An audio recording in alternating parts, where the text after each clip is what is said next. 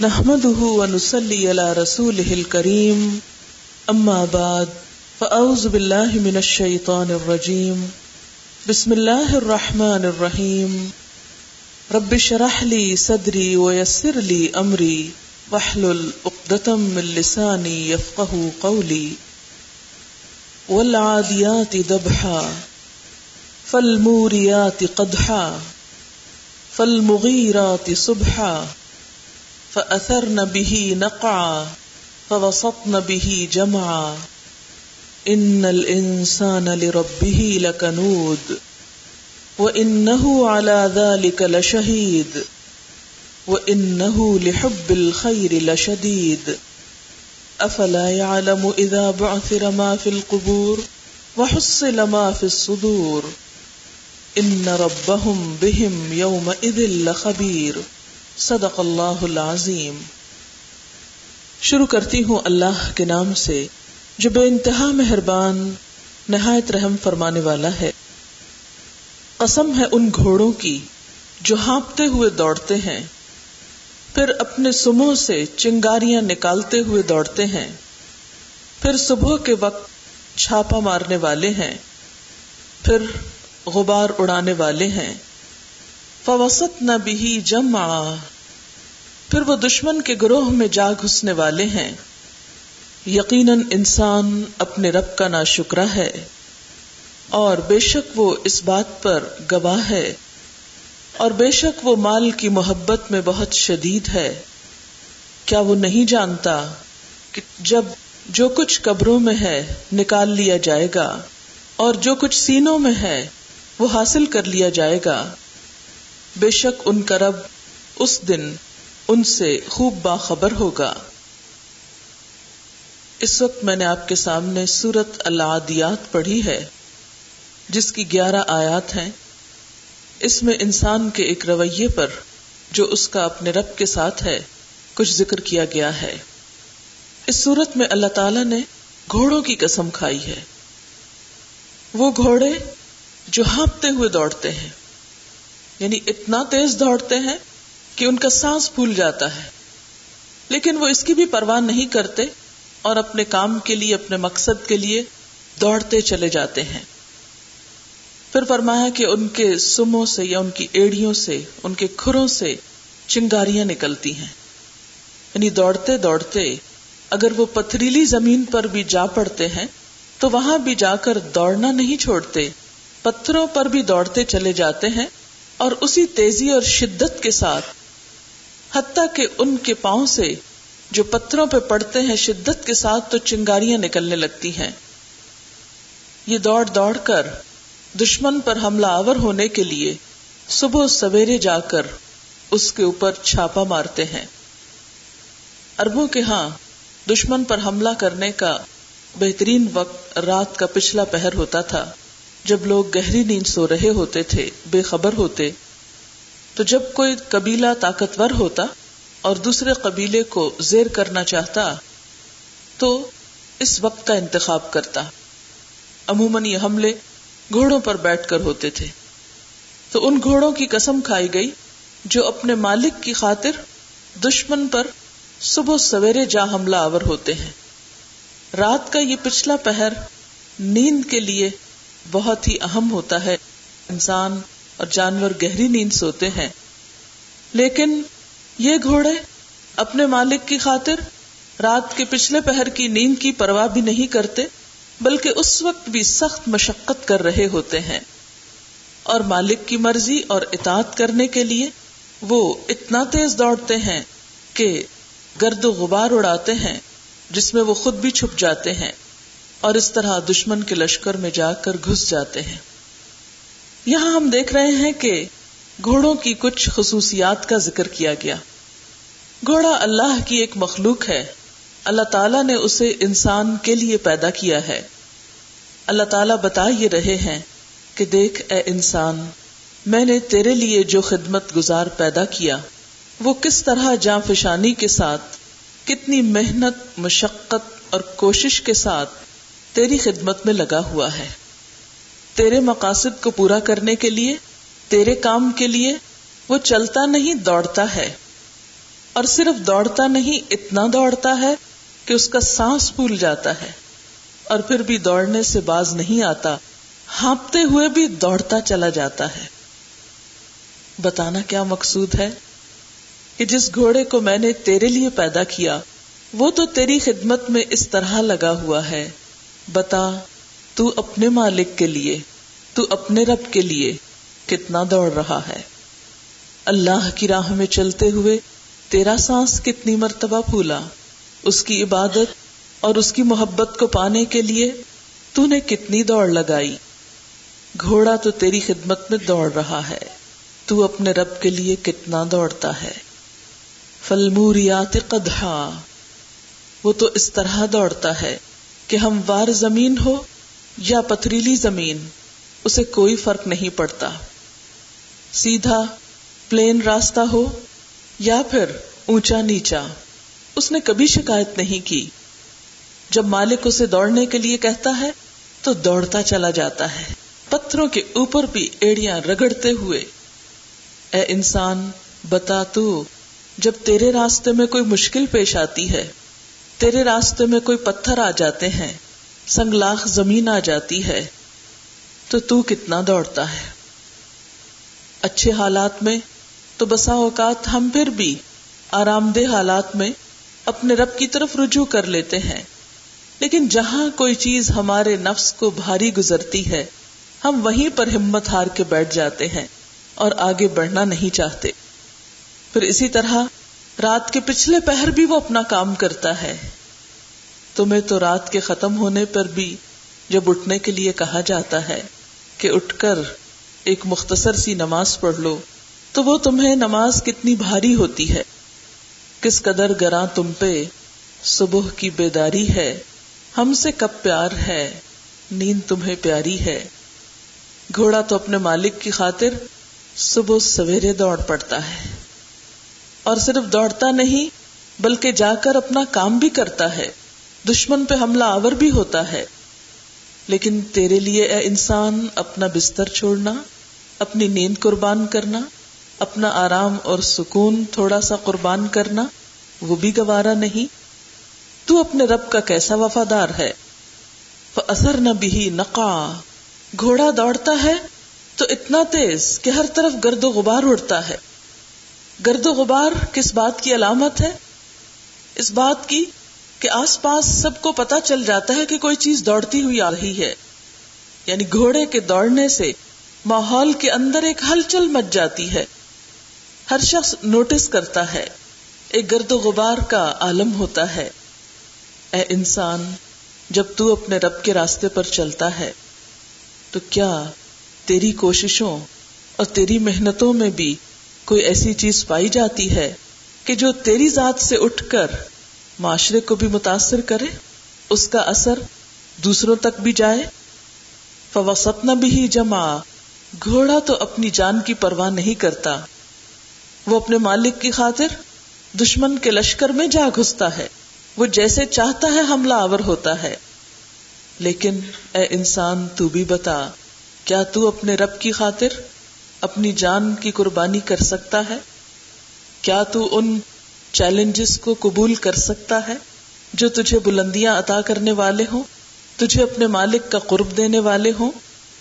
انسان کی اسی حالت کو دیکھتے ہوئے اللہ تعالی شکوا کرتے ہیں۔ ان الانسان لربه لکنود۔ بے شک انسان اپنے رب کا بڑا نا شکرا ہے۔ بڑا نا شکرا ہے۔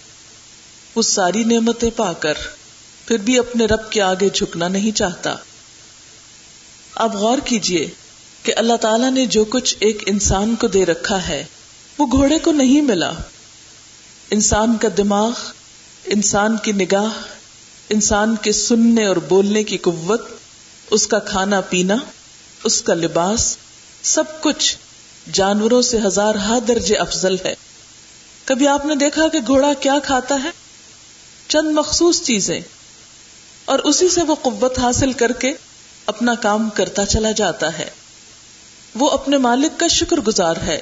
اس کے ایک اشارے پر تیز بھاگ پڑتا ہے، ایڑ لگا دیتا ہے۔ لیکن ہم انسان، خود کو ملنے والی نعمتوں کو غور سے تو دیکھیں۔ ہم کیا کچھ نہیں کھاتے۔ اگر صرف پھلوں کی قسمیں ہی گننے لگ جائیں، جو ہم زندگی میں کھاتے رہتے ہیں تو شاید ہم ایک وقت میں بیٹھ کر سب کے نام بھی نہ گن سکیں۔ طرح طرح کے اناج، غلے، گوشت، سبزیاں، پھل، دودھ اور بے شمار قسم کی چیزیں۔ جن میں صرف غذائیت ہی نہیں، خوشبو بھی ہے، لذت بھی ہے، طاقت بھی ہے۔ یہ سب کچھ کہاں سے آیا؟ کس نے بنایا؟ کون لایا؟ اللہ رب العزت۔ وہی سب کچھ دینے والا ہے۔ لیکن یہ سب کچھ پا کر ہم اس کی راہ میں دوڑنے والے کتنے ہیں؟ ہم کتنی محنت کرنے والے ہیں؟ کتنی کوشش کرنے والے ہیں؟ صرف ایک دن میں جو کچھ ہم کھا لیتے ہیں، جو کچھ ہم اللہ کی نعمتوں سے فائدہ اٹھاتے ہیں، کیا اتنی دفعہ الحمد للہ بھی کہتے ہیں؟ کیا اتنی دفعہ اس کو یاد بھی کرتے ہیں؟ اس کا ذکر بھی کرتے ہیں۔ کیا اتنی دفعہ اس کے احکامات کو بھی مانتے ہیں، اس کی اطاعت کرتے ہیں۔ اس کے لیے کچھ قربانی کرنے کو تیار ہیں، کچھ آرام اور سکون قربان کرنے کو تیار ہیں۔ کہاں؟ اسی لیے تو اللہ تعالی یقینی طور پر فرما رہے ہیں، ان الانسان لربه لکنود یقیناً انسان اپنے رب کا بڑا نا شکرا ہے۔ گھوڑے کو تو ایک ہی لباس ملتا ہے، وہی ساری زندگی پہنے رکھتا ہے۔ ہم طرح طرح کے لباس پہنتے ہیں۔ میں اور آپ اگر آج تک بھی پہنے جانے والے لباس جو ہم زندگی میں پہن چکے، شروع سے لے کر اب تک، بچپن سے لے کر اب تک، کتنے جوڑے اور کتنے سوٹ اور کتنے رنگ اور کتنی قسمیں صرف ان کو گننا ہی چاہیں تو گن نہیں سکتے۔ اور اب بھی جب چاہتے ہیں جو رنگ چاہتے ہیں، جیسا چاہتے ہیں، طرح طرح کا پہنتے رہتے ہیں۔ پھر اسی طرح، گھوڑے کے رہنے کے لیے، رات گزارنے کے لیے کیسی جگہ ہوتی ہے، کیسا گھر ہوتا ہے۔ لیکن انسان کتنے آرام دہ گھروں میں رہ رہا ہے۔ گھوڑا بولتا ہے تو بس ایک ہی بولی بولتا ہے۔ لیکن انسان کے ہنسنے، رونے خوشی، غمی، محبت، نفرت، ہر طرح کے جذبات کے اظہار کے لیے اللہ تعالی نے اسے بے مثال زبان عطا کی، جس سے وہ طرح طرح کی بولی بول سکتا ہے، اپنے ہر طرح کے جذبات کا اظہار کر سکتا ہے۔ گھوڑا ہنہنا رہا ہوتا ہے، آپ کو نہیں پتا چلتا کہ وہ رو رہا ہے یا ہنس رہا ہے، یا غصے میں ہے یا خوشی میں ہے۔ سوائے اس کے مالک کے جو بہت ہی اس کے قریب ہو، تو شاید وہ اس کے احساسات کو کچھ سمجھ پائے۔ عام انسان نہیں سمجھ سکتا۔ لیکن ہم کسی بھی جگہ پر کہیں بھی اپنے جذبات کا اظہار کرتے ہیں، تو ہزاروں لوگ ہماری بات سمجھ لیتے ہیں۔ خواہ وہ پہلی دفعہ ہمیں دیکھ رہے ہوں یا جان رہے ہوں۔ بے شمار چیزیں ایسی ہیں ان گنت جن کے بارے میں اللہ تعالیٰ فرماتے ہیں۔ کہ ان تعدو نعمت اللہ لا تحسوها اگر تم اللہ کی نعمتوں کو گننے لگو، شمار کرنے لگو، تو ان کو شمار نہیں کر سکتے، گن نہیں سکتے۔ ہاں یہ سب کچھ لے کر، یہ سب کچھ پا کر ہم کیا کر رہے ہیں؟ ہمیں اپنے بارے میں سوچنا چاہیے، ہمیں اپنی روٹین پر غور کرنا چاہیے، اپنے حالات پر، اپنی دلچسپیوں پر، اپنے شوق پر۔ اپنی بھاگ دوڑ پر۔ اگر انسان کی بھاگ دوڑ دیکھنا ہو، تو کسی بھی ہائی وے پہ کھڑے ہو جائیں، کسی بھی سڑک پر۔ اور آپ دیکھیں گے کہ گاڑیاں آ رہی ہیں، جا رہی ہیں۔ گھوڑوں سے شاید زیادہ تیز دوڑ رہی ہیں۔ لیکن یہ سب دوڑ دھوپ کس کے لیے ہے؟ یہ سب کچھ کس کی خاطر ہے؟ اس میں سے کتنا دوڑنا واقعی اللہ کی رضامندی کے کاموں کے لیے ہے؟ اور کتنی دفعہ گھروں سے نکلنا اور دوڑنا اور بھاگنا اور اپنا سب کچھ خرچ کرنا اور اپنی محنت اور کوشش کس کے لیے؟ ہم سب اپنی اپنی زندگی پر نظر توڑائیں اپنی پر اس لیے کہہ رہی ہوں کہ انسان خود سے خوب آگاہ ہے۔ بل انسان والا نفسی ہی بصیرا ولو القا معذیرا انسان اپنے بارے میں خود خوب خبر رکھتا ہے۔ ہاں وہ کتنی ہی معذرتیں پیش کرے۔ ہم اپنی روٹین کو صبح سے لے کر رات اور رات سے لے کر صبح تک اور ہفتوں اور مہینوں اور سالوں کو دیکھیں کہ ہماری کوششیں ان میں سے کتنی ایسی ہیں، کتنی انرجیز اور کتنا مال اور کتنا وقت ہم نے واقعی اللہ کی رضا کی خاطر استعمال کیا ہے۔ اسی لیے اللہ تعالیٰ پھر فرماتے ہیں نہیں۔ وہ ان اللہ شہید بے شک وہ اس پر خود گواہ ہے کہ وہ کیا کر رہا ہے۔ خود جانتا ہے کہ اس کے ماضی کا کتنا وقت، کتنا مال اور کتنی جان اور طاقت کس کام میں لگ چکی ہے۔ وہ ان لحب الخیر شدید اور بے شک وہ مال کی محبت میں بڑا سخت ہے۔ یعنی اللہ کی محبت کی بجائے مال کی محبت میں بہت پکا ہے۔ اس کی ساری یہ بھاگ دوڑ، اس کی ساری خوشی، ساری کوشش، اس کی ساری ڈائریکشن کس چیز کے حصول کے لیے؟ مال کے حصول کے لیے۔ جتنی محنت وہ مال کے حاصل کرنے کے لیے کرتا ہے، اتنی محنت وہ اللہ کی عبادت کے لیے نہیں کرتا۔ سچے دل سے اپنے آپ سے پوچھئے کہ جتنے شوق سے ہم بازار جاتے ہیں، جتنے پیسوں سے ہم دنیا کی کوئی چیز خریدتے ہیں، کیا اتنے ہی شوق سے ہم نماز کے لیے جاتے ہیں؟ اگر ہم بیٹھے ہیں مثال کے طور پر اور آزان ہوتی ہے، تو ہمارے اٹھنے کا انداز کیا ہوتا ہے؟ او آزان ہو گئی، اٹھو نماز پڑھو۔ آواز پر ہی ایک مردنی بازو کا چھا جاتی ہے کہ جیسے کوئی بوجھ پڑ گیا ہو۔ اور جلدی سے اٹھو اور اس بوجھ کو اتار مارو۔ کتنا شوق اور کتنی محبت۔ اور اس کے بعد کتنا سکون ہم کو ملتا ہے۔ ہم سب اپنی نمازوں پر ہی غور کر لیں۔ اس لیے کہ نماز انسان کے ایمان کا ایک آئینہ ہے۔ انسان کی پہچان ہے کہ وہ ایمان کے کس لیول پر کھڑا ہے۔ یہ تو منافقوں کی صفت بتائی گئی تھی۔ وہ ادا قوم الاسلاط قوم کسالا کہ جب نماز کے لیے کھڑے ہوتے ہیں تو سستی کے مارے کھڑے ہوتے ہیں۔ مارے بندھے، بس ایک فرض اتارنے کو۔ اس میں محبت اور شوق اور خوشبو کم ہی ہوتا ہے۔ حالانکہ اللہ تعالیٰ نے ہی فرمایا، قد افلح المؤمنون الذين هم في صلاتهم خاشعون۔ یقیناً فلاح پا گئے وہ مومن جو اپنی نمازوں میں خوشبو اختیار کرتے ہیں۔ یہاں اللہ تعالیٰ انسان کی اس کمزوری کا ذکر کر رہے ہیں، جس میں وہ بری طرح مبتلا ہے، جس کا وہ شکار ہے۔ جس سے باہر نکلنے کے لیے بہت ہمت اور طاقت کی ضرورت ہے، ایک بڑے عزم اور ارادے کی ضرورت ہے۔ اور عزم اور ارادہ انسان خود ہی اپنے لیے کر سکتا ہے۔ کوئی دوسرا آپ کے لیے ارادہ نہیں کر سکتا، دوسرا آپ کے لیے عزم نہیں رکھ سکتا۔ اگر آپ کچھ کرنا چاہتے ہیں، تو اس کی نیت آپ کو خود کرنا ہوگی۔ اس کے لیے عہد آپ کو خود کرنا ہوگا۔ وہ ان الخیر شدید وہ مال کی محبت میں تو بڑا شدید ہے۔ آپ دیکھیے، اگر ہماری جیب سے چند روپے گر جائیں، تو ہمیں کتنا افسوس ہوتا ہے۔ بار بار دن میں اسی کا خیال آتا رہتا ہے، اوہ، میرے اتنے پیسے گم ہو گئے۔ ایک برتن ٹوٹ جائے تو سارا دن دل میں بار بار آتا ہے وہ برتن ٹوٹ گیا۔ استری کرتے ہوئے کپڑا جل جائے تو ہمارے دل کو کیسا افسوس ہوتا ہے۔ گھر کے کسی چیز میں کوئی نقصان ہو جائے، کیسا دکھ ہوتا ہے۔ کیا کسی نماز کے جانے پر بھی ایسا ہی دکھ ہوتا ہے؟ صحابہ کرام تو بسا اوقات اگر کسی کی اس طرح نماز چلی جاتی تو باقاعدہ افسوس کرتے تھے۔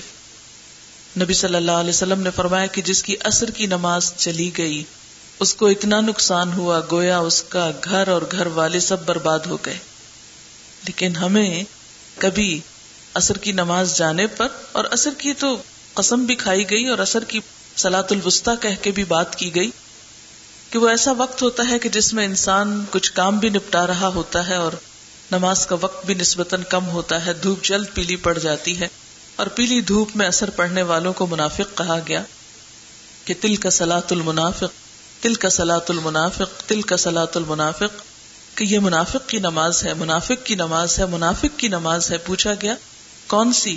فرمایا، وہ جو دھوپ کے پیلا پڑنے کا انتظار کرتا رہتا ہے نہیں سستی کے مارے بیٹھا رہتا ہے اور کام کرتا رہتا ہے، اور جب دھوپ زرد ہو جاتی ہے تو جلدی سے اٹھتا ہے اور چند ٹھونگے زمین پہ مار لیتا ہے جیسے مرغا دانے چننے کے لیے، اور اللہ کو کچھ بھی یاد نہیں کرتا۔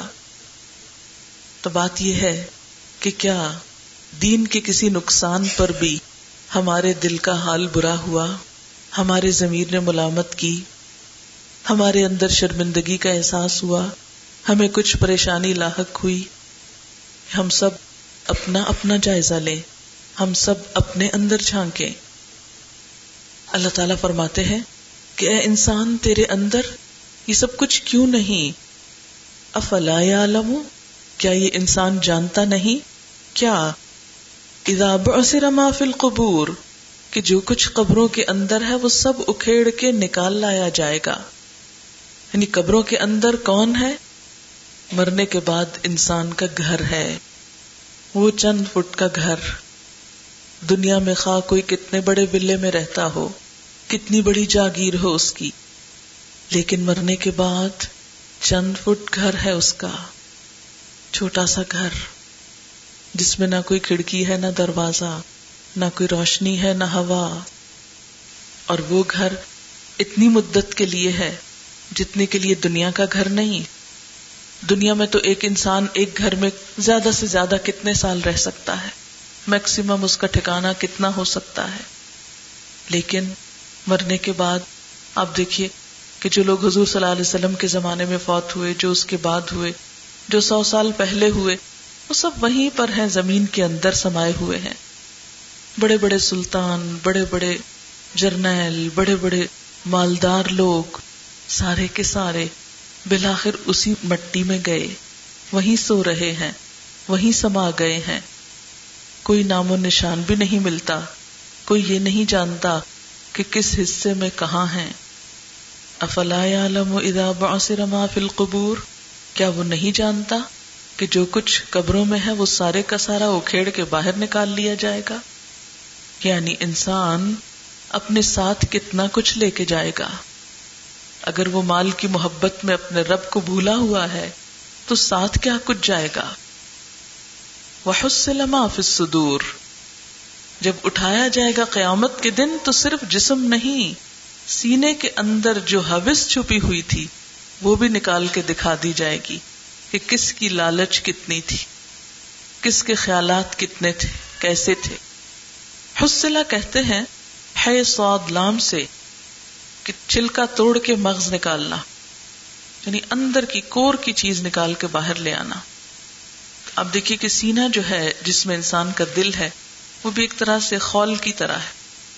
تو قیامت کے دن اس خول کے اندر سے دل اور دل کے خول کے اندر سے انسان کے احساسات اور جذبات ان کی چپ نکال کے باہر دکھا دی جائے گی۔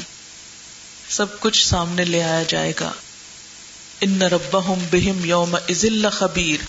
بے شک ان کا رب ان کو اس دن خوب جانتا ہوگا۔ ان سے خوب باخبر ہوگا۔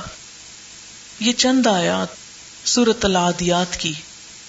ہمیں ہمارا نفس، ہمارا رجحان، ہماری سوچ، ہماری دلچسپیاں، ہماری سرگرمیاں، ہماری کوششیں اور قوتیں، ان سب کی ڈائریکشن کیا ہے؟ یہ سب کچھ کس کام میں لگ رہا ہے؟ اس کا آئینہ دکھاتی ہیں یہ چند آیتیں۔ آئیے ہم سب اپنے آپ کو اس کی روشنی میں دیکھیں۔ بات یہ ہے کہ اللہ تعالی نے ہمیں اس دنیا میں بھیجا۔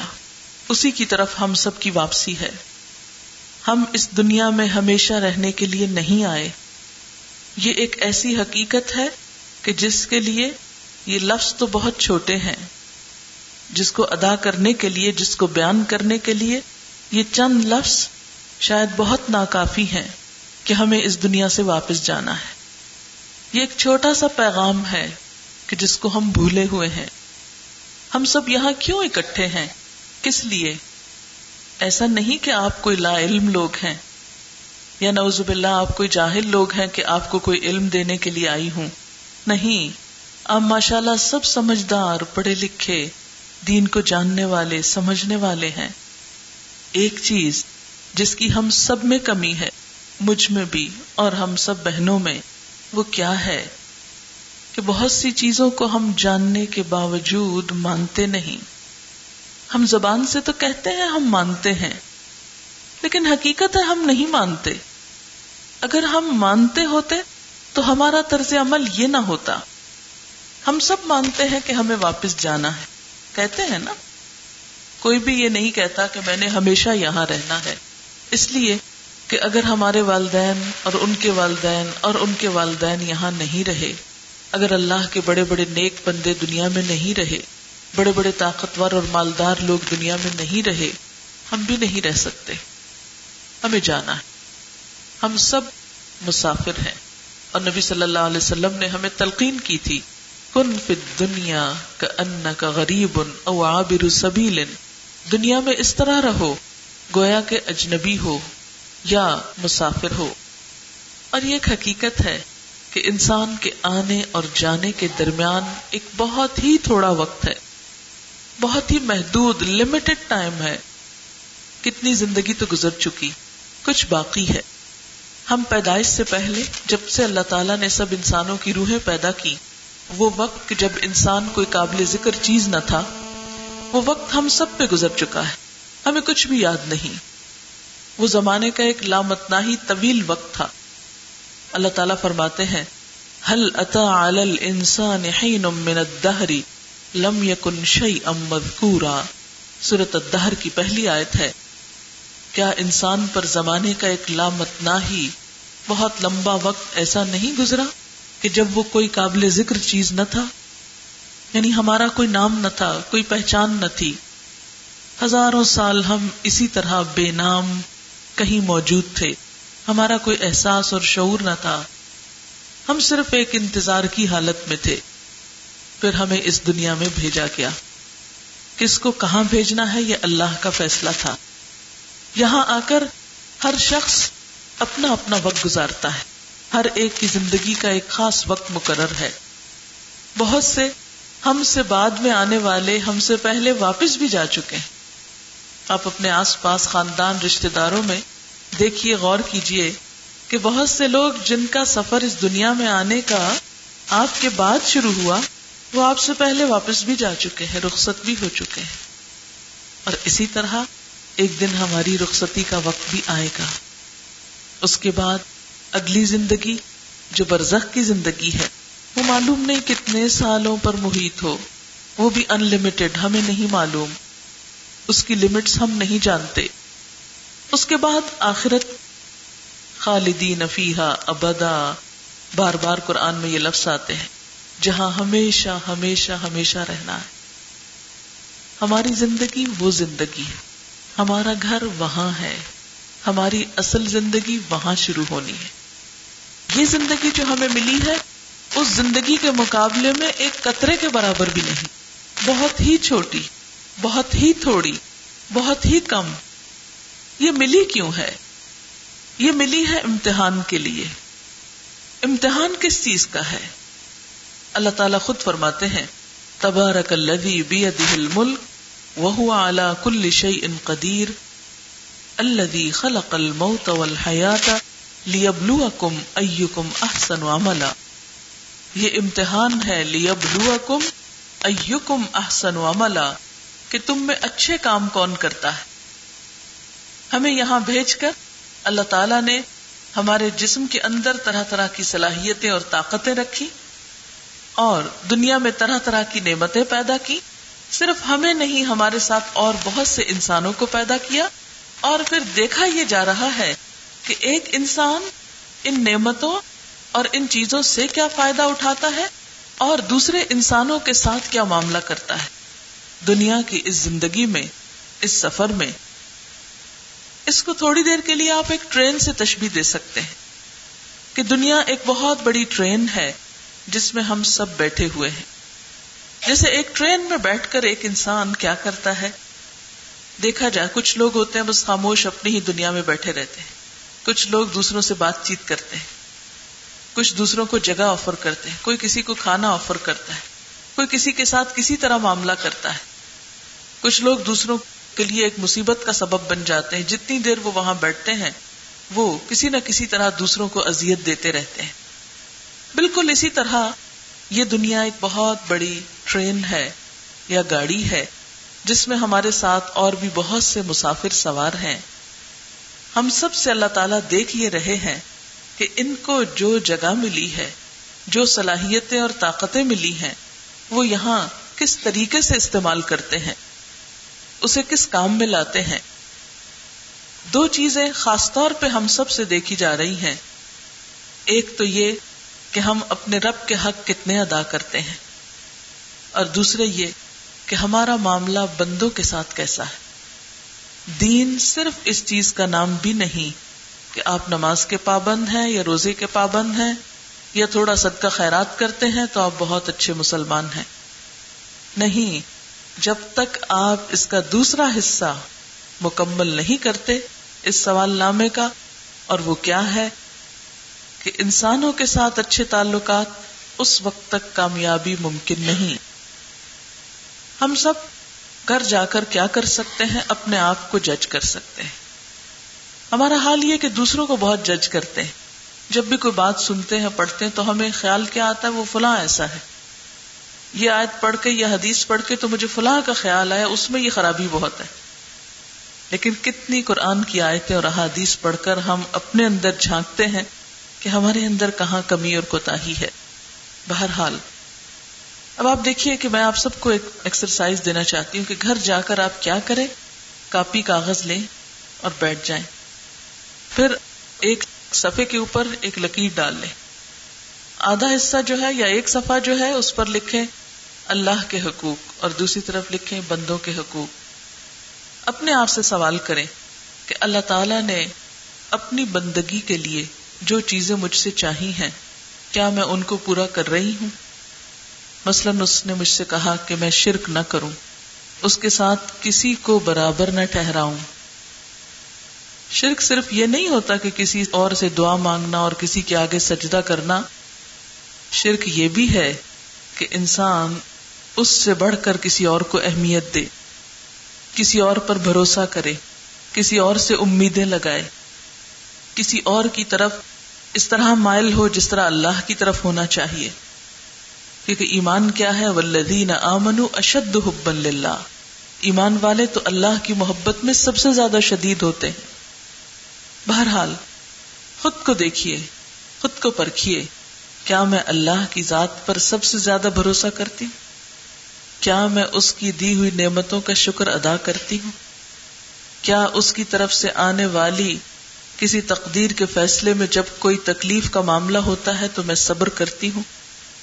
کیا میں اس کے آگے دن میں پانچ مرتبہ جیسا اس نے مجھ سے مطالبہ کیا کہ آؤ حیا الصلاح حیا الفلاح، کیا میں نمازوں کی پابندی کرتی ہوں؟ اور اگر کرتی ہوں تو کیا میری نمازوں کا طریقہ درست ہے؟ کیا مجھے معلوم ہے کہ نماز کن چیزوں سے فاسد ہو جاتی ہے؟ کیا مجھے معلوم ہے کہ نماز کے ارکان کیا ہیں؟ کیا مجھے معلوم ہے کہ تہارت کے طریقے کیا ہیں؟ کن کن چیزوں سے تہارت باقی نہیں رہتی اور نماز نہیں ہوتی؟ کیا میری گزشتہ زندگی کے سارے فرض روزے پورے ہیں؟ کیا میں گزشتہ سب سالوں کی زکات دے چکی ہوں؟ کیا اگر مجھ پر حج فرض ہے تو میں کر چکی ہوں؟ کیا میں چھپے اور کھلے دونوں حالتوں میں اللہ سے ڈرتی ہوں؟ یا ایسا تو نہیں کہ سب کے سامنے تو بہت اللہ والی بن جاتی ہوں اور تنہائی میں شیطان سے بھی بدترین کام کرتی ہوں؟ لوگوں کے سامنے تو غیبت نہیں کرتی، لیکن جہاں کوئی نہ ہو، وہاں موقع پا کر اپنے دل کی بڑاس نکالتی ہوں۔ بہرحال، یہ چیک لسٹ اپنی بنا کر اللہ تعالی کے ساتھ اپنے تعلق کو دیکھیے۔ آپ دیکھیے کہ بندہ مومن جو ہوتا ہے، وہ جہاں بھی بیٹھا ہو، وہ اپنے رب کو یاد کرتا ہے۔ اس کے دل میں اپنے رب کی یاد ہوتی۔ وہ کہیں بھی اپنے رب کو بھولتا نہیں۔ کیونکہ آپ دیکھیے، دنیا کی کسی بھی چیز سے جب آپ کو محبت ہوتی ہے، تو آپ کہیں بھی ہو آپ بھولتے نہیں اس کو۔ کیا اللہ تعالی کو ہم خوشی اور غمی ہر موقع پر یاد رکھتے ہیں؟ پھر اللہ تعالی کے ساتھ تعلق میں ایک چیز یہ بھی ڈال لیجیے کہ کیا میں اس کی کتاب پڑھتی ہوں؟ کیا میں اس کی بات سمجھتی ہوں؟ کیونکہ جس سے محبت ہوتی ہے، جس سے تعلق ہوتا ہے، اس کی بات سمجھ میں بھی آتی ہے۔ مثلا، آپ میں سے بہت سے لوگ ہر جمرے کو گئے ہوں گے، بہت سی نمازیں پڑھی ہوں گی۔ لیکن کچھ نہیں پتا چلا ہوگا کہ کیا پڑھا گیا، کیا کہا گیا۔ بہرحال، دوسری طرف آ جائیے۔ تو بندوں کے ساتھ میرے تعلقات کیسے ہیں؟ میرے اپنے والدین کے ساتھ تعلقات کیسے ہیں؟ کیا میں ان کی عزت اور احترام کرتی ہوں؟ کیا ان کے ساتھ حسن سلوک کرتی ہوں؟ ان کی بات مانتی ہوں؟ میرا رویہ میرے شوہر کے ساتھ کیا ہے؟ کیا میں شوہر کے حقوق پورے کرتی ہوں؟ شوہر کی اطاعت کرتی ہوں؟ شوہر کی شکر گزاری کرتی ہوں؟ میرا معاملہ اپنے بچوں کے ساتھ کیا ہے؟ کیا میں ان کے ساتھ شفقت اور محبت کا معاملہ کرتی ہوں؟ ان کی کیئر کرتی ہوں؟ ان کو دنیا کی تعلیم کے ساتھ ساتھ دین کی تعلیم بھی دے رہی ہوں؟ انہیں اپنے رب کا شعور اور احساس بھی دے رہی ہوں؟ میرے ہمسایوں کے ساتھ میرے تعلقات کیسے ہیں؟ میں ان کے بارے میں کیا سوچتی ہوں؟ میرے آس پاس میرے جو دوست ہیں رشتے دار ہیں، باقی جان پہچان کے لوگ ہیں، ان کے ساتھ میرا معاملہ کیا ہے؟ کیا ہمدردی کا؟ مہربانی کا خیر خواہی کا، بھلائی کا یا کچھ اور۔ اس لیے کہ دین اسلام دو طرفہ چیز کا نام ہے۔ اسلام کا لفظ سلامتی سے نکلا ہے۔ پیس امن، سلامتی۔ لیکن ہم دیکھتے ہیں کہ ہمارے دل سکون سے خالی، ہماری زبانیں بسا اوقات دوسروں کو تکلیف دینے والی، ہمارے رویے اور معاملے ایسے کہ جس سے دوسرے بے سکون ہو جائیں۔ بسا اوقات ایک ایک بات ایسی کر دیتے ہیں کہ جس سے دوسرے لوگ تکلیف اٹھاتے رہتے ہیں سالوں تک۔ اسی طرح یہ میں نے تھوڑی سی ایک آؤٹ لائن دی ہے، ہلکی سی۔ اس کے اندر آپ کوشچنس اور بڑھا سکتے ہیں خود کو جج کرنے کے لیے۔ اور جو جو اللہ کی کتاب آپ پڑھتے جائیں گے، اس کے ساتھ ساتھ آپ کے یہ سوال اور بھی بڑھتے جائیں گے۔ کہ میں کن کن احکامات پر عمل کر رہی ہوں اور کن کے بارے میں ابھی تک بے خبر ہوں، غافل ہوں۔ کیوں؟ اس لیے کہ ایسا کرنا مجھے کو فائدہ دے گا۔ مجھے بہرحال ایک دن واپس جانا ہے۔ یقین ہے نا؟ جانا ہے۔ جب جائیں گے، کیا پوچھا جائے گا؟ ایکم احسن و عملہ کہ تم میں اچھے کام کر کے کون آیا؟ کس کا تعلق اپنے رب سے اچھا تھا اور کس کا تعلق اس کے بندوں کے ساتھ بہترین تھا؟ احسن و عملہ بہترین عمل اچھا کام۔ اللہ تعالیٰ فرماتے ہیں کہ انا خلق انسان من نطفت امشاجن نبتلی ہی فجالنا سمی ام بسیرا ہم نے انسان کو ایک مخلوط نطفے سے پیدا کیا۔ کیوں پیدا کیا؟ نبتلی ہی تاکہ ہم اس کو آزمائیں۔ کس بات میں آزمائیں؟ کہ یہ کرتا کیا ہے۔ فجالنا سمی ام بسیرا اس مقصد کے لیے ہم نے اس کو سننے والا، دیکھنے والا بنایا۔ یعنی انسان چونکہ سن سکتا ہے، دیکھ سکتا ہے۔ اور سنتا کون ہے اور دیکھتا کون ہے؟ جس کی عقل کام کرتی ہو۔ اگر دماغ درست نہ ہو تو بے شک آپ سنتے ہو، کچھ سمجھ نہیں سکتے۔ خواہ دیکھتے ہو، کچھ سمجھ نہیں سکتے۔ اللہ تعالیٰ نے انسان کو اشرف المخلوقات جو بنایا، تو اسی وجہ سے کہ ہمیں اللہ تعالیٰ نے سوچنے، سمجھنے کی صلاحیت بخشی ہے۔ یہاں پر ایک بات ہوئی تھی اس صورت میں کہ انسان مال کی محبت میں بہت شدید ہے۔ کیا اس سے یہ پتا چلتا ہے کہ انسان کو مال سے محبت رکھنی ہی نہیں چاہیے؟ یا مال کمانا ہی نہیں چاہیے؟ یا کچھ خرچ کرنا ہی نہیں چاہیے؟ یعنی پہلی کوشش تو یہ کہ مال کٹھا کرنے کی یا جمع کرنے کی پرواہ ہونی ہی نہیں چاہیے۔ اور دوسری یہ کہ اگر ہو گیا ہے تو اس سے اب خرچ ہی نہیں کرنا چاہیے۔ یہ رویے نہیں سکھائے گئے۔ مال تو انسان کی ضرورت ہے۔ کوشش کرنا، محنت کرنا، حلال طریقے سے اس کو کمانا، یہ انسان سے مطلوب ہے۔ جو چیز ناپسندیدہ ہے، جو چیز منع ہے، وہ کیا ہے؟ کہ انسان کسی پر ظلم ڈھا کر کسی کے بغیر اجازت اس کے مال کو حاصل نہ کرے، کسی کو دھوکا نہ دے، کسی کے ساتھ زیادتی نہ کرے، کسی یتیم کا حق نہ مارے، کسی مظلوم سے نہ چھینے۔ اگر تجارت کرے تو اس میں دھوکا اور فریب نہ ہو۔ اللہ تعالی ہمیں اس سے منع نہیں کرتے کہ ہم دنیا میں مال کمائے نہیں۔ وہ تو انسان کمائے گا، لیکن جس چیز سے منع کیا گیا وہ وہ انفیئر مینس ہے کہ جو انسانوں ہی کے لیے نقصان دہ ہے۔ اسی لیے کہا جاتا ہے کہ قیامت کے دن جب انسان حشر کے میدان میں ہوگا، تو جب تک پانچ سوالوں کے جواب نہ دے، اس وقت تک وہاں سے ہل نہ سکے گا، ٹل نہ سکے گا۔ اور وہ پانچ سوالوں میں سے پہلا سوال کیا ہے کہ جوانی کس کام میں گزاری؟ ہم عام طور پر سوچتے ہیں کہ ابھی تو ہمارے کھانے پینے کے دن ہیں، ہم جوان ہیں ایش و عشرت کے دن ہیں۔ جب بوڑھے ہوں گے تو پھر اللہ کی اطاعت کر لیں گے۔ لیکن وہاں تو پہلا سوال ہی یہ ہوگا کہ جوانی کس کام میں گزار کے آئے ہو۔ ویسے حیرت ہوتی ہے نا کہ انسان دنیا کے لیے تو بہترین عمر رکھتا ہے، بہترین مال رکھتا ہے۔ لیکن آخرت کے لیے، اللہ کے لیے نکمی عمر۔ یعنی عبادت نمازوں کے لیے بوڑھے ہو کے تو پڑھ لیں گے، پوری کر لیں گے۔ حج کب کریں گے؟ بوڑھے ہو کر کریں گے۔ صدقہ خیرات وہ وسیعت کر جائیں گے مرنے کے بعد کرنے کے لیے۔ اپنی زندگی میں کیا کرتے ہیں؟ اور زندگی کے بہترین حصے میں وہ ہم سب جانتے ہیں۔ دوسرا سوال ساری عمر کے بارے میں کہ عمر کن کاموں میں گزاری؟ ذرا یہ پانچ سوال بھی جو ہے آپ اپنے پاس گھر پر ضرور لکھ کر پوچھیے کیونکہ یہ سوال ہونے ہیں نا، آپ دیکھیے کہ دنیا میں جب کوئی ہمارا امتحان ہوتا ہے، تو ہم کیا کرتے ہیں؟ اس کے جواب تلاش کرتے ہیں۔ اللہ تعالیٰ نے تو پرچہ آؤٹ کر دیا ہے۔ اگر آپ کے بچے کا امتحان ہے اور وہ سوال نامہ لے آتا ہے کہ کل ان کے بارے میں پوچھا جائے گا، تو آپ کیا کریں گے؟ کتنے خوش ہوں گے، شکر ہے پتا چل گیا۔ اور چلے اس سے پوچھتے ہیں، اس سے پوچھتے ہیں، ادھر سے ڈھونڈتے ہیں، ادھر سے ڈھونڈتے ہیں۔ اور بہترین سے بہترین جواب تلاش کر کے اس میں لکھنے کی کوشش کریں گے۔ تاکہ اچھے سے اچھے نمبر حاصل ہو سکے اب آپ دیکھیے کہ جب ہم اللہ کے حضور جائیں گے اور ان سوالوں کے جواب پوچھے جائیں گے، کیا آج ہم بہترین جواب تیار کر رہے ہیں؟ پہلا سوال یہ کہ جوانی کس کام میں گزاری؟ ذرا اپنے پاس جا کے اپنی ڈائری میں لکھ کر اپنے کو پوچھیے کہ کن کاموں میں گزاری؟ کیا دلچسپیاں تھی کیا مصروفیات اور شغل تھے؟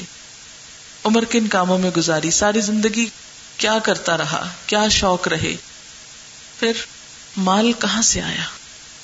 جو کچھ آپ کے پاس ہے کبھی سوچا کیجیے کہ یہ آیا کہاں سے ہے؟ کیا جائز اور حلال طریقے سے یا ناجائز طریقے سے؟ کسی پہ ظلم تو نہیں ڈھا کے حاصل کیا؟ کسی اور کا حق تو نہیں مارا؟ کیا اگر میں جاب کرتا ہوں یا کرتی ہوں تو میں اس کے اوقات پورے کرتی ہوں؟ اس میں تو ڈنڈی نہیں مارتی؟ اس لیے کہ قرآن پاک میں اللہ تعالیٰ فرماتے ہیں ویل للمطففین ہلاکت ہے، تباہی ہے ڈنڈی مارنے والوں کے لیے کوتا کرنے والوں کے لیے۔ الذین اذا علی الناس یستوفون کہ جب وہ لوگوں سے ناپ تول کے لیتے ہیں، تو پورا پورا لیتے ہیں۔ وَإِذَا كَالُوهُمْ أَوْ وَزَنُوهُمْ يُخْسِرُونَ۔ لیکن جب وہ دوسروں کو تول کر یا ناپ کر دیتے ہیں، تو گھاٹا دیتے ہیں، نقصان دیتے ہیں، کم دیتے ہیں۔ اللہ ظن الا کا مبوسون؟ کیا یہ لوگ یہ سمجھتے نہیں ہے کہ وہ اٹھائے جانے والے ہیں؟ لیومن عظیم، اس بڑے دن، یوم یقوم الناس لرب العالمین، جس دن انسان رب العالمین کے لیے کھڑے ہوں گے۔ اس دن اٹھائے جائیں گے اور ان سے پوچھا جائے گا، تو ہم سب اپنے سے کیا پوچھیں گے؟ کہ میرے پاس جو مال ہے، وہ کہاں سے آیا ہے؟ اور پھر کہاں خرچ کیا؟ دیکھیے کہ یہ حدیث آپ پہلے بھی جانتے ہوں گے۔ آج میں صرف اس کو جانوانے کے لیے نہیں آئی۔ میں چاہتی ہوں کہ ہم سب سنجیدگی سے اپنے بارے میں غور کریں، خود کو اینالائز کریں۔ آپ یقین کیجیے کہ آپ کاغذ اور قلم پکڑ کے جس وقت بیٹھیں گے اور دنیا میں ہی اپنے سوال نامے کا جواب لکھنے بیٹھیں گے، تو خود ہی اپنا حساب ہو جائے گا۔ اللہ تعالیٰ قرآن پاک میں فرماتے ہیں ولطن نفسن قدمت لغد۔ چاہیے کہ ہر شخص دیکھا کرے، اس نے کل کے لیے کیا کیا ہے؟ کل کے لیے کیا بھیج رہا ہے؟ وہ کل کی تیاری آج کر لے۔ لہذا ہمیں اس طریقے سے اپنی تیاری کرنی ہے۔ اور پھر اگلا سوال یہ کہ کس کام میں خرچ کیا؟ اس میں ہم سب خواتین اپنے اپنے خرچ کی لسٹ بنائے گی۔ کہاں کہاں خرچ کرتی ہوں؟ جو کچھ مجھے ملتا ہے۔ اس سے میں کیا خریدتی ہوں؟ جو کچھ خریدتی ہوں، کیا ان میں سے کوئی ایسی چیز تو نہیں میں نے خرید لی کہ جس سے اللہ تعالیٰ ناراض ہو؟ ایسا ہوتا ہے نا کہ بعض اوقات شوہر آپ کو پیسے دیتے ہیں، آپ جا کے شاپنگ کر لیتے ہیں، پھر کچھ چیزیں ہوتی ہیں، کہتے ہیں، نہیں، یہ نہیں دکھانی، یہ نہیں بتانی۔ خاص طور پر اگر اپنے میکے والوں کے لیے کچھ لیا ہوا ہو۔ پاکستان جانا ہے یا گھر جانا ہے تو لے کے جانا۔ ہے کیوں؟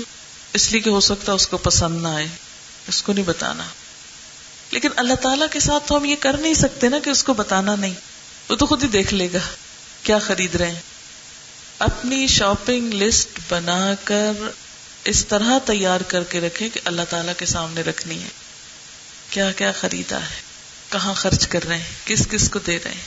کن کاموں میں دے رہے ہیں؟ کن کاموں میں لگا رہے ہیں؟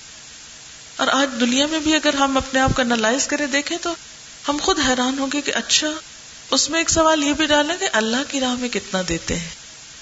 اللہ کی راہ میں کتنا خرچ کرنے والے یہ یعنی مثلا اگر ہماری آمدنی سو روپے ہے، تو اس سو میں ہم نے کتنا اللہ تعالی کی خوشی کے کاموں میں خرچ کیا اور کتنا بس ایسے ہی خریداری کرتے رہے؟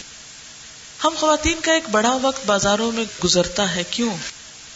واقعی ضرورت ہوتی ہے۔ کتنی ضرورت ہوتی ہے؟ یا صرف وقت گزاری ہوتی ہے؟ جسٹ فار انجوائمنٹ یہ گھوم پھر کے تھوڑا سا وقت استعمال کر لیں۔ ہاں اس وقت کے بارے میں بھی تو پوچھا جائے گا۔ اس لیے کہ وقت انسان کے پاس جتنی بھی دولت ہے، اس میں سب سے زیادہ قیمتی ہے۔ وقت وہ چیز ہے کہ جو ایک دفعہ جانے کے بعد دوبارہ نہیں آتی۔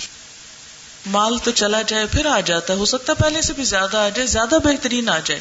لیکن وقت ایک ایسی چیز ہے کہ جو گیا، پھر نہ آیا۔ واپس نہ پلٹا۔ ہم سب اس کے بارے میں بھی اپنا حساب لیں کہ میں اپنے وقت کو، آج کل آپ دیکھیں کہ ٹائم مینجمنٹ پہ کتنی ریسرچ ہو رہی ہے۔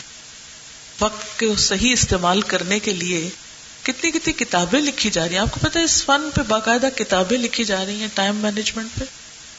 ورک شاپس رہتی ہیں، لیکچرز ہوتے ہیں ریسرچ ہو رہی ہیں اور دن کے لمحے لمحے کا حساب لیا جاتا ہے۔ اور باقاعدہ اس پہ سوال نامے دیے جاتے ہیں کہ آپ اپنے سارے دن کے اوقات کو ٹیسٹ کریں کہ آپ نے صبح مثلاً اگر آپ پانچ بجے اٹھے تو رات دس بجے تک سونے تک آپ نے ہر گھنٹہ کس طرح گزارا؟ کبھی اگر آپ ایک دن کا صرف لکھ لیں کہ پانچ سے چھ بجے تک کیا کیا، چھ سے سات تک، سات سے آٹھ تک، آٹھ سے نو تک، اور اسی طرح سارے دن کے ہر گھنٹہ صرف ایک دن آپ یہ ٹیسٹ کر کے دیکھیں۔ تو اگر ایک دن کے ٹیسٹ میں ہم پاس نہ ہوں، تو ساری زندگی کے ٹیسٹ میں قیامت کے دن جا کر کیا ہوگا؟ کیا کریں گے؟ اللہ تعالیٰ پوچھیں گے نہیں کہ اس وقت کو کس کام میں لگایا؟ اب دیکھیے کہ مثلاً ایک دن کا حساب، موٹا موٹا حساب، ہر گھنٹے کا تو اس وقت ٹائم نہیں ہے۔ مثلاً نماز میں کتنے گھنٹے لگے؟ ٹیلی ویژن کے آگے کتنے گھنٹے لگے؟ کھانے پینے میں کتنے گھنٹے لگے؟ ٹیلی فون پہ کتنے گھنٹے؟ پہلے تو ہوتا تھا گھر میں ایک سیٹ، جب گھر میں ہوئے تو بھی، اب تو ساتھ ساتھ ہے، سارا وقت چلتا رہتا ہے۔ ایسا لگتا ہے جیسے اس کے بغیر ہم زندہ نہ رہ سکے اللہ کی مجلس میں، جہاں اللہ کی بات ہو رہی ہو، وہاں بھی ہمارے ذہن پوری طرح خالی نہیں ہوتے۔ وہاں بھی ہم اس بلا سے جان نہیں چھڑا سکتے۔ اس وقت بھی ہماری دنیا ہمارے ساتھ ساتھ رہتی ہے۔ ہم اس کو آف نہیں کر سکتے۔ کتنے گھنٹے اس کے ساتھ گزر جاتے ہیں۔ اور بعض اوقات محض گپ شپ میں۔ بہت مفید ایجاد ہے، لیکن استعمال کس کام میں ہو رہا ہے؟ کبھی ہم صرف ایک دن کی کال جو ہم کرتے ہیں، ان کا حساب لکھیں کہ آج کس کس کام کے لیے میں نے کال کیا اور کتنی دفعہ کیا۔ اب بعض اوقات تو صرف بے صبری کی وجہ سے کیا۔ ایک ہی بات بار بار پوچھتے ہیں اچھا یہ ہو گیا؟ نہیں ہوا۔ مثلا ایک گھر سے چلے ہیں، تو دوسری جگہ پہنچنے تک دو تین دفعہ کال کر لیں گے، ہم اب فلاں اشارے پہ ہیں اور فلاں موڑ پہ ہیں اور فلاں جگہ پر ہیں اور اتنی دیر میں پہنچنے والے آخر ان باتوں کی ضرورت کیا ہے؟ اللہ یہ کہ کوئی ایمرجنسی ہو، خدا نہ خاصہ جس میں کسی کی موت زندگی کا سوال ہو یا کوئی ایسی بات ہو، ہم اس وقت میں غور و فکر کر سکتے ہیں، ذکر کر سکتے ہیں، کسی کی خدمت کر سکتے ہیں۔ ذرا سوچیں، اگر آج شام ہمیں دنیا سے جانا ہو تو ہم کیا کریں گے؟ آج شام اگر جانا پڑ جائے دنیا سے تو ہم کیا کریں گے؟ کیا وہی جو ہم روٹین میں کرتے رہتے؟ نہیں نا، وہ نہیں کریں گے۔ ہم فوراً سوچیں گے اچھا تو استغفار کر لیں، اس لیے کہ بڑے گناہ کیے ہوئے وہ فلاں فلاں کو یہ قرض واپس کرنا ہے، یہ وسیعت کرنا ہے، فلاں بچے کے بارے میں یہ کرنا ہے، وہ فوری فوری کام نپٹائیں گے۔ اپنے فرائض کی ادائیگی کے بارے میں سوچیں گے۔ لیکن عقلمند وہی ہے جو ہر دن کو آخری دن سمجھ کے گزارے کہ میری زندگی کیا ہے ایک دن۔ بس آج کا دن ہے میرے پاس۔ ہمارا حال یہ ہے کہ ہم ہر روز کل پہ ڈالتے رہتے ہیں۔ آج کا یہ کام کل کریں گے، پرسوں کریں گے۔ اور عموماً وہ کون سے کام ہوتے ہیں؟ جو نیکی کے کام ہوتے ہیں۔ وقت ایسی دولت ہے جو ایک دفعہ خرچ کر دیا جائے، ایک دفعہ چلا جائے تو واپس نہیں آ سکتا۔ اس کو آپ بڑھا بھی نہیں سکتے۔ قرآن پاک میں آتا ہے کہ جب انسان کی موت کا وقت آئے گا، ایک لمحہ آگے پیچھے نہ ہوگا۔ فرشتے جب انسان کی جان لینے کے لیے آگے بڑھتے ہیں، تو آہستہ آہستہ قدم بڑھاتے جاتے ہیں اور کہتے جاتے ہیں، جو کچھ کھانا تھا کھا لیا، جو پینا تھا پی لیا، بس اتنے سانس باقی ہیں۔ یوں لگتا ہے جیسے ہم گھڑیاں دیکھتے ہیں، وہ بھی گھڑیاں دیکھ کے آگے بڑھتے ہیں۔ ورنہ کئی کئی دن قومے میں پڑے رہتے ہیں لوگ، اور ایک مخصوص دن ہی دنیا سے جاتے ہیں۔ لمبی لمبی زندگی گزار کر بھی بالآخر تو جانا ہے، اور وہاں جو سوال ہونا ہے، اس میں سے آخری سوال کیا ہے؟ کہ جو علم حاصل کیا، اس پر عمل کتنا کیا؟ اس سوال کے جواب میں عموماً ہم کیا کرتے ہیں؟ علم حاصل ہی نہ کرو، تاکہ یہ جواب نہ دینا پڑے۔ کیسے نہ حاصل کرو؟ اس لیے کہ طلب العلم فریضت اللہ کل مسلم۔ علم کا حاصل کرنا تو فرض ہے ہر مسلمان پر۔ تو جو فرض ہے، اس سے بھلا کیسے جان چھوٹ سکتی ہے؟ اس کے بارے میں کیا پوچھا نہ جائے گا؟ اس کے بارے میں تو پہلا سوال کیا جائے گا۔ تو میں اپنی بات کے اختتام پر پھر ابتدا پر دوبارہ آتی ہوں کہ اللہ تعالی ہانپتے ہوئے گھوڑوں کی جو ہانپ کر دوڑتے ہیں، ان کی قسم کھا کر، ان کو گواہ بنا کر، ان کو ہمارے سامنے لا کر، ان کی مثال دے کر، ان کا رویہ دکھا کر، ہمیں بھی کیا کہتے ہیں، کیا ہم سے چاہتے؟ ہم بھی دوڑے ففرو اللہ ففرو قرآن پاک کے الفاظ ہیں۔ دوڑو۔ دوڑو اللہ کی طرف۔ فستبق الخیرات سبقت کرو، ایک دوسرے سے آگے بڑھو۔ فل خیرات نیکیوں میں۔ ہماری دوڑ صرف بازار تک، صرف مال کمانے تک، صرف کھانے پینے تک نہیں، اللہ کی طرف بھی۔ اور دوڑ کس بات کی علامت ہوتی ہے؟ کوشش کی، محنت کی۔ اللہ کی طرف دوڑنے کا مطلب کیا ہے؟ کہ اس کو راضی کرنے کے لیے، اس کو خوش کرنے کے لیے۔ جو بھی وہ چاہتا ہے جلدی جلدی کر لے۔ یعنی ایک کام ہوتا ہے نا جو چل کے کیا جاتا ہے، اور ایک کام ہوتا ہے دوڑ کر کیا جاتا ہے۔ وہ کیا چاہتا ہے؟ ہم اس کی طرف کیسے آئے سستی کے مارے نہیں، دوڑ کر آئے ہم ایک دوسرے سے مقابلہ کریں تو کس بات میں؟ نیکیوں میں۔ وفید علی کا فلی تنافس المتنافسون۔ ایک دوسرے کا مقابلہ کرنے والے، ایک دوسرے سے آگے بڑھنے والوں کو اس کام میں آگے بڑھنا چاہیے۔ کس میں؟ اللہ کو راضی کرنے میں۔ ایک اور جگہ پر آتا ہے۔ وہ سارے ہو، وہ سارے ہو الا مغفرت من ربکم و جنت۔ ارد السماوات والارض۔ دوڑو، سارے ہو الا مغفرت من ربکم۔ اپنے رب کی مغفرت کی طرف۔ وہ جنت، اور جنت کی طرف دوڑو۔ اس دنیا سے چمٹ کر رہ جاؤ گے۔ مالک مزاقی للکم انفروفی سبیل اللہ ساقل الارض جب تم سے کہا گیا کہ اللہ کے راستے میں چلو، نکلو، تو تم زمین سے چمٹ کے رہ گئے۔ اردی تم بالحیات دنیا کیا دنیا کی زندگی پہ ہی راضی ہو گئے؟ اس جنت کی طرف نہیں جانا؟ نہیں، دوڑو، اس کی طرف دوڑو، نیکیوں میں آگے بڑھو۔ اس جنت کی طرف جس کی وسط زمین و آسمان کے برابر ہے۔ وہ چھوٹا سا گھر نہیں، وہ زمین و آسمان جیسی ہے، اتنی بڑی ہے جو متقی لوگوں کے لیے تیار کی گئی ہے۔ ہم سب اللہ کی طرف چلتے ہوئے صرف چلے نہیں دوڑے دوڑتے ہوئے سانس بھی پھولے تو تھکے نہیں، دوڑ جاری رکھے راستے میں مشکلات آئے تو رکے نہیں دوڑے جیسے گھوڑے دوڑتے ہوئے سمو سے چنگاریاں نکالتے ہیں پتریلی زمین پر۔ اگر ہمارے راستے میں بھی کچھ ایسی جگہ آ جائے کہ جس پہ چلنا آسان نہ رہے، کیونکہ جب انسان اللہ تعالی کی طرف بڑھتا ہے، تو ضروری نہیں ہوتا کہ اس کے سارے حالات اور سارے مواقع اس کے موافق ہوں۔ بہت سی رکاوٹیں آتی ہیں۔ کبھی نفس کی طرف سے، کبھی رشتے داروں کی طرف سے، کبھی معاشرے کی طرف سے، کبھی کسی طرف سے۔